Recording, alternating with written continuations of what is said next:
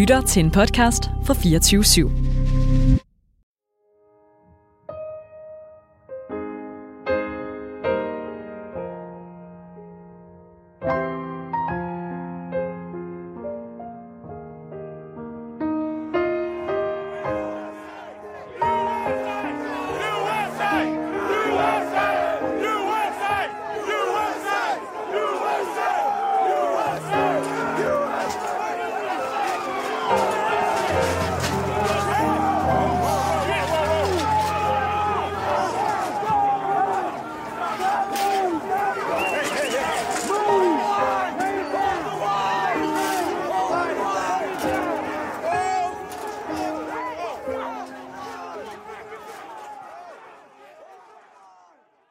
Den 6. januar stormede en kæmpe gruppe Trump-tilhængere kongressen i USA. De smadrede vinduer, de trak våben, og de råbte dødstrusler. Og kongresmedlemmerne inde i bygningen frygtede for deres liv, mens de gemte sig under stolene og spærrede døre med møbler. I det kaos, der stod på i flere timer, der døde fem mennesker. Efter det her angreb på kongressen, der vil demokraterne gerne have Trump ud af det hvide hus. I'm now going to proceed to sign the articles. Nu skriver jeg under, siger Nancy Pelosi, og det er hende, der er formand for repræsentanternes hus. Og det, hun skriver under på, er et papir, hvor der står, at Trump skal få en rigsretssag. Måske har du hørt noget lignende før, for det er ikke første gang, det her sker for Trump. Men det er første gang, at det sker for en præsident to gange. So sad, so tragic for our country uh, that the actions taken by the president to undermine our national security, to violate his oath of office, and to jeopardize the security of our elections, the integrity of our elections. Pelosi siger, at Trump har undermineret den nationale sikkerhed, og at han har skadet hele præsidentvalgets integritet. Men lad os lige prøve at se noget nærmere på, hvad der skete den dag. Does anybody believe that Joe had 80 million votes? Does anybody believe that? Tusindvis af mennesker var mødt op for at høre Trump tale ved det hvide hus. Det var den samme dag, som de sidste valgstemmer skulle tælles op, så at Joe Biden officielt kunne blive USA's nye præsident. Men den her flok, de tror altså ikke på, at det kan være rigtigt. De er helt sikre på, at der har været snyd ved optællingen, og at Trump er den rigtige vinder af præsidentvalget. We will not let them silence your voices. We're not going to let it happen.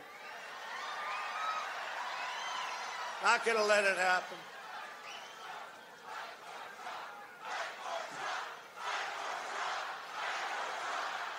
I mængden af mennesker findes der flere tilhængere af teorien QAnon. QAnon går ud på, at Trump vil lede en hemmelig hær til kamp mod satan-tilbedende pædofile i regeringen og i businessverdenen og i medierne. Og det er forresten ikke mine ord, det, det er sådan BBC beskriver teorien. Det er den flok, som Trump inviterer med på en lille gåtur. We're going to the Capitol, and we're going to try and give our Republicans, the weak ones, because the strong ones don't need any of our help, we're tr- going to try and give them the kind of pride and boldness that they need to take back our country. Vi skal give vores republikanere mod til at tage deres land tilbage, siger Trump. Og det tolker hans tilhængere altså sådan her. They broke the glass. Everybody stay down.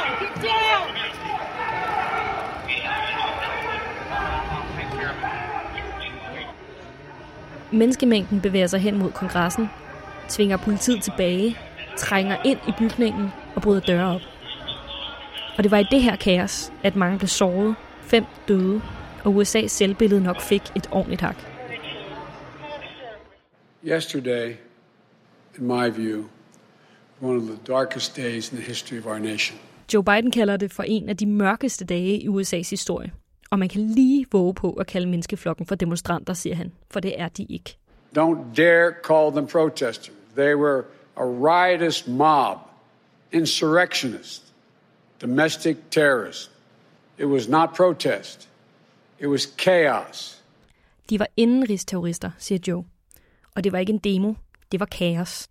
Jo, men jeg var forfærdet over de billeder, vi så fra, øh, fra USA i går fra øh, kongressen, og det, det angreb på det amerikanske demokrati, som nogle Trump-støtter foretog, øh, det var jo helt grotesk og fuldstændig utilstedeligt.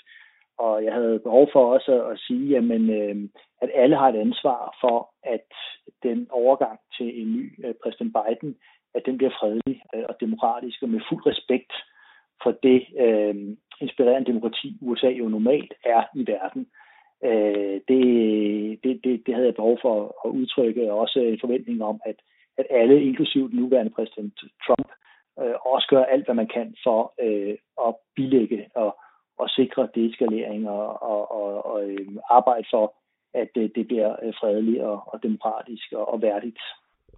Den forarvede stemme tilhører vores udenrigsminister Jeppe Kofod. For at få luft for sine frustrationer ringede han til Carlos Sands, der er USA's ambassadør i Danmark.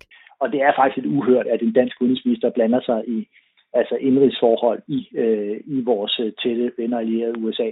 Øh, men det her, der skete i går, det var så vildt, at, øh, at jeg øh, synes, at det var vigtigt at sende et klart signal til Trump og hans folk om, nu må de altså kende nederlaget og stoppe den her bidrag til øh, vold og underminering og indgreb på demokratiet. Det er ikke kun Joe Biden og Nancy Pelosi og resten af den demokratiske fløj, som har sagt stop over for Trump og hans ekstreme støtter. Af sikkerhedsgrunde har Twitter blokeret Trump permanent fra deres platform. Han er også blevet fjernet på ubestemt tid fra Instagram, Facebook og YouTube. Tusindvis af Twitter-profiler, der støtter Trump, er blevet spærret, og Reddit-tråden Donald Trump, den er også blevet lukket. Så det bliver sværere for Trump at blive hørt af folket. Særligt på grund af den lukkede Twitter-profil, siger Jørgen Brøndal til Ritzau. Han er leder af Center for Amerikanske Studier på SDU. Det betyder, at han ikke længere har adgang til at kunne kommunikere direkte med de 88 millioner mennesker, der følger ham på Twitter, øh, inklusive mange af de 74 millioner, der stemte på ham ved præsidentvalget. Det betyder, at han ikke længere har adgang til det, som han selv har kaldt sit rumskib. Men selvom at man har skudt rumskibet ned, og rigsretssagen mod Trump er underskrevet, ja, så får han nok alligevel lov til at sidde i præsidentstolen indtil hans sidste officielle arbejdsdag.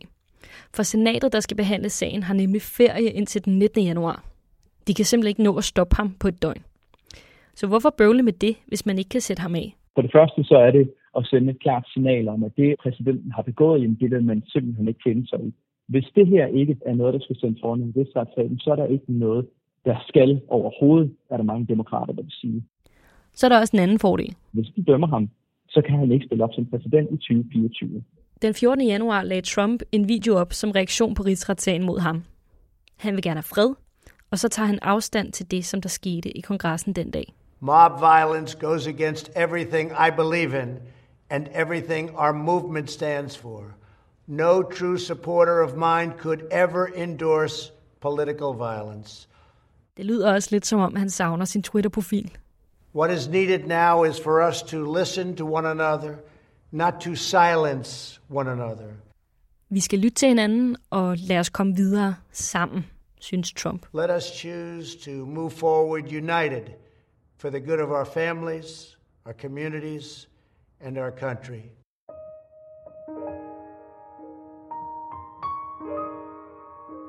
Under sin tid som præsident har Trump i den grad fået skruet op for dramaknapperne i USA.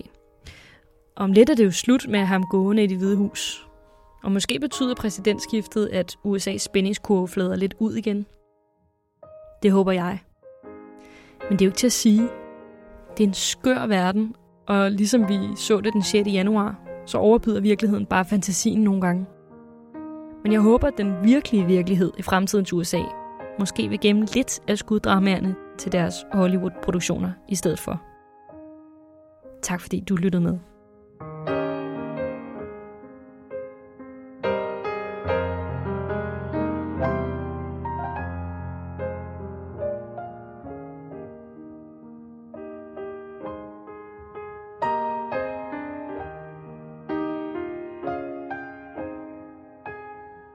Thank you. God bless you. And God bless America.